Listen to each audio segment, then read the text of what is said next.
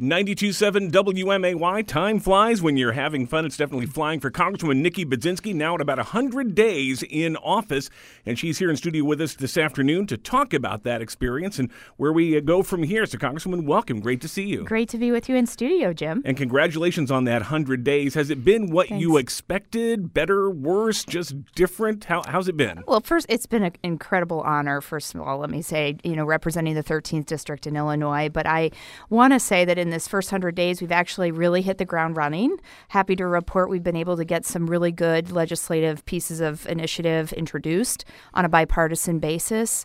I talked a lot about during the campaign that I wanted to work with anyone in Washington that was willing to support working people, help our communities in central and southern Illinois. I think we've successfully put forward and introduced some legislative initiatives on a bipartisan basis that are going to do that, from workforce development uh, to agriculture. I'm really excited, as you know, Jim, to get to serve on the House Agriculture Committee. It's a big year for us with the Farm Bill. So lots of work ahead. I think we've been off to a really great start. I want to get to uh, a number of those pieces of legislation. I just want to ask overall, though, what's been the biggest surprise so far actually serving as a working member of Congress? Yeah, I would say I think for folks at home, they look at Washington and they see dysfunction. And I think when I came to Washington, there was some expectation of that on my behalf as well. But what I've been encouraged and surprised in some ways to find is that there are a lot of people still in Washington looking to find common ground um, on both sides of the aisle. And I think I've been able to successfully, in a short amount of time, actually develop some really good relationships on the Democratic and Republican side that I think are going to move some things forward for I us. I want to come back to that, but let's talk Mm-hmm. a little bit about some of your uh, legislative initiatives so far. You mentioned uh, agriculture on the Agriculture Committee here, and I know one of the big things uh, awaiting you is going to be a farm bill, a new farm bill. Give us a sense of the progress that's being made there and, and what sort of shape is that taking? Yeah, well, one of the last things I did before leaving to come back home, we had um, the Secretary of Agriculture, Tom Vilsack, actually testify before our committee for about six hours. And I got the opportunity to talk to him about a, a lot of different issues that I think are impacting central and southern Illinois um, and how the Farm Bill can be helpful in addressing some of those issues. One of them is biofuels. I'm a very big supporter of uh, biofuels um, initiative. We introduced actually legislation called the Next Generation Fuels Act, which would increase our biofuels mix in light body vehicles. What that does, Jim, is it enables us to support our family farmers that produce the corn that actually creates the biofuel. So that's a plus. And then the second is it lowers our carbon emissions, which is something that we're looking to do to tackle climate change. The third, and most importantly, arguably, is to save money at the pump for consumers. The Next Generation Fuels Act is a common sense measure that helps us do all three of those things. I asked the secretary about, you know, our investment in biofuel technology. I think the administration is committed to that, and it's a bipartisan issue. Um, you know, Congresswoman Mary Miller is a co-sponsor of the Next Generation Fuels Act. I introduced this legislation with other Republican uh, colleagues and Democratic colleagues as well. So this is a bipartisan issue that I think we can really tackle in the Farm Bill. The second that I'm really concerned about is our food deserts. Um, I represent some communities in the 13th district that are really struggling with food insecurity. I asked the secretary about that because the USDA has a healthy food initiative that I think would help support some of our communities that don't have access to healthy food. I'd highlight for you Cahokia Heights, which is actually in St. Clair County, closer to, to uh, the St. Louis um, area. Cahokia Heights, the Walmart there just recently announced that they're going to be closing this month. What that means for Cahokia Heights is not a unique story, actually, to a lot of other communities, whether it's Decatur and in some parts of Springfield as well, that don't have then options to healthy food sources. So Walmart will tell me, well, we have five other stores within a 15 mile radius. But what that means is it might as well be on the other side of the world for some of these folks that don't have access to transportation. So I'm looking for a food, um, I'm sorry, a farm bill that's going to address some of these um, food scarcity issues, healthy food initiatives. I highlighted that for the secretary. Those are just two of the issues. There are so many in the farm bill that I think are great and are going to be able to really make a difference for our communities. When do you anticipate uh, a, a draft of a full farm bill coming forward that people can look at and see how it really impacts the, the farming community and, and the food buying public? Yeah, well, I'm anxious to see it as well. It is coming together. We've just had, I think, our third hearing. So the start is, to be honest with you, a little slower than I think what we'd like, um, but anxious to get to it because the Farm Bill does expire at the end of this year. So we need to get to the work of it.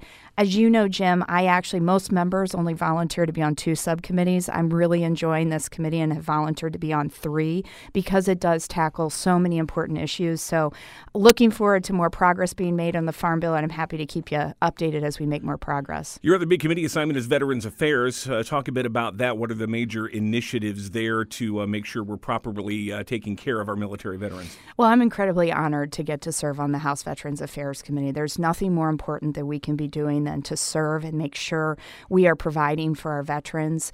Um, and so, as you know, in the 13th District, we have two different clinics that are in Springfield, and then we have a CBOC as well in, in Decatur. I've visited the Decatur VA clinic. Um, one of the issues in particular that I'm really focusing in on because I'm on the health subcommittee for the Veterans Affairs um, larger committee is behavioral health making sure that our veterans are getting access to the specialty care that they deserve and they need.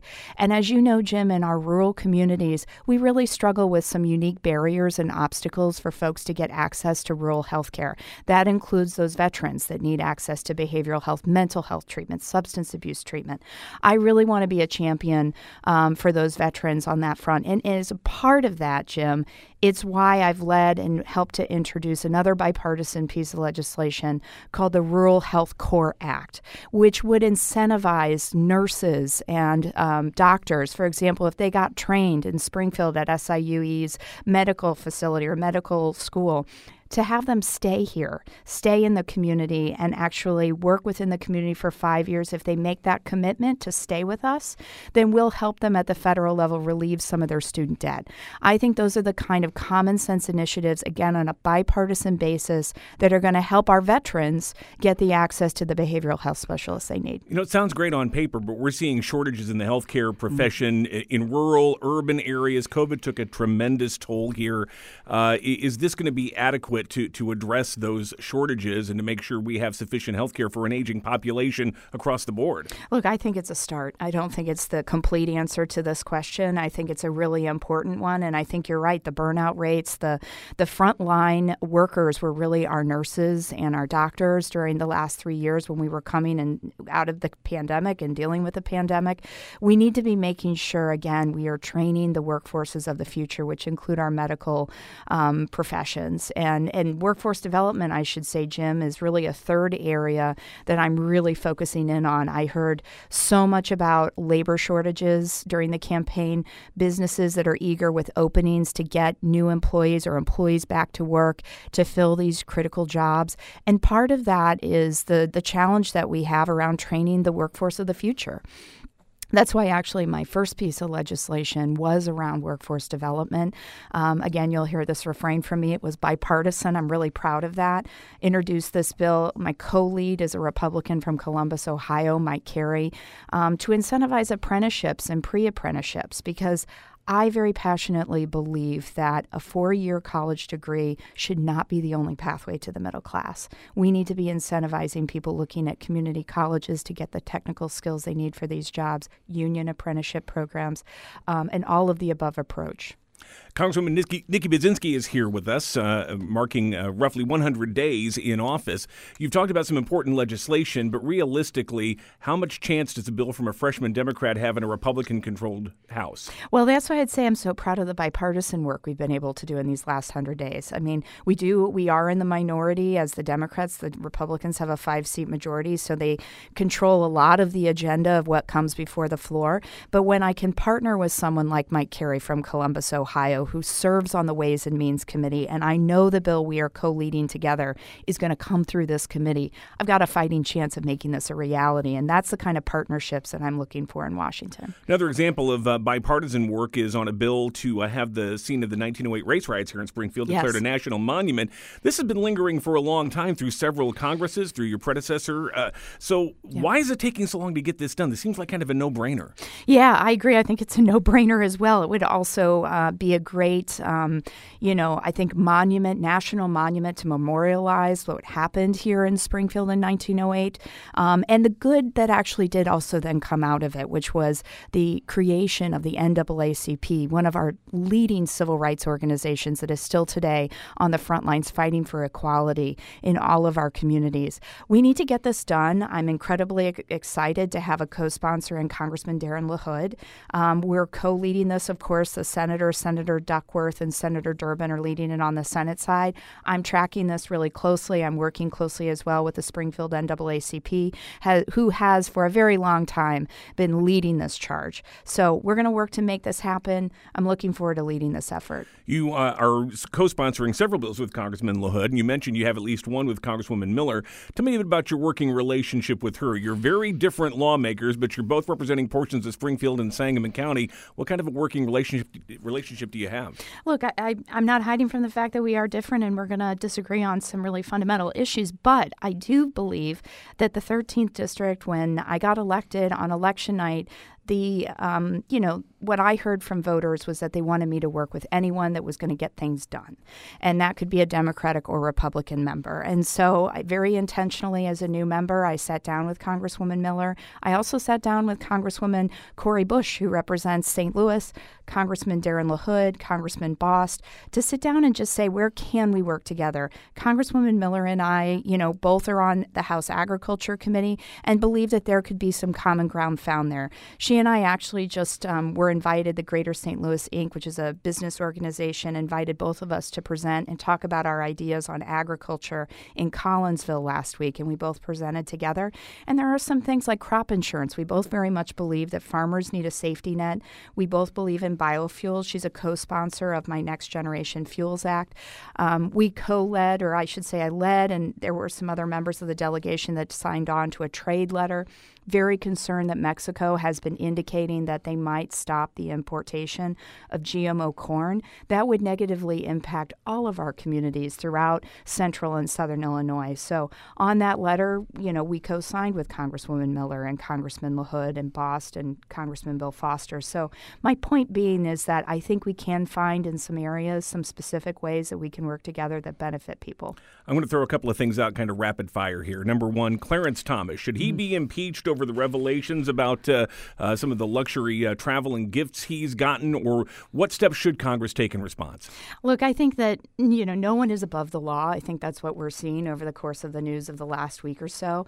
Um, so I'll look forward to following this and, and seeing what might what steps might need to be taken. Um, but I, I, think at this point, you know, more is to be found out. Uh, court ruling on abortion medication, and uh, then a, a, conflicting ruling, and, mm-hmm. and it's sort of in limbo right now. Is Congress going to step into this uh, discussion? Well, look, it should. I very much believe in a woman's right to choose. We need to be able to protect a woman's right to have full access to reproductive health care. Um, this medication is a part of it. Um, and so I'm doing everything I can in Congress to make sure we're protecting those rights and freedoms of women to make their own decisions about their own body, which I think is very important. Another deadly mass shooting yesterday in Louisville, Kentucky. Um, and every time we hear about thoughts and prayers and things, do you expect to see anything meaningful come out of the Congress in, in response to this tragedy and the tragedy before that and the tragedy before that? look, we have to take action. Um, you know, the news that came out this week was Louisville. Last week it was Nashville.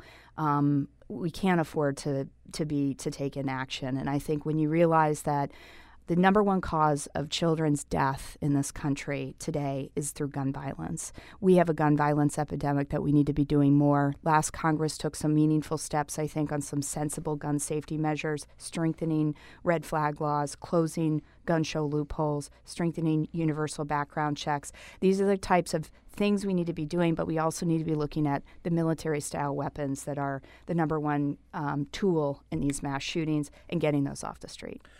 Finally, you're 100 days into office. You have to already be thinking about reelection. That's the life of a representative. Uh, and we just learned today that the Democratic National Convention is coming to Chicago next year. Uh, what are your thoughts about that, and how does that all impact when you're going to have this national stage playing out? President Biden, presumably going to be running for reelection. Is that going to be a positive or a negative for, for your own reelection bid? Look, I think it's exciting that the, the news that just came out, the Democratic Convention is going to be in Chicago. It's a great place, great opportunity for us to showcase the Midwest. Um, it is, you know, the victory in 2024 runs through the Midwest and a lot of the battleground states that are around us. So any opportunity that we have to showcase the great work that we're doing in the Midwest, I think, is a great opportunity for all of us, and I'm excited about it. Congresswoman Nikki Budzinski, we really appreciate your time. Thank you very much, and congratulations again on 100 days. Thank you, Jim. 92.7 WMAY.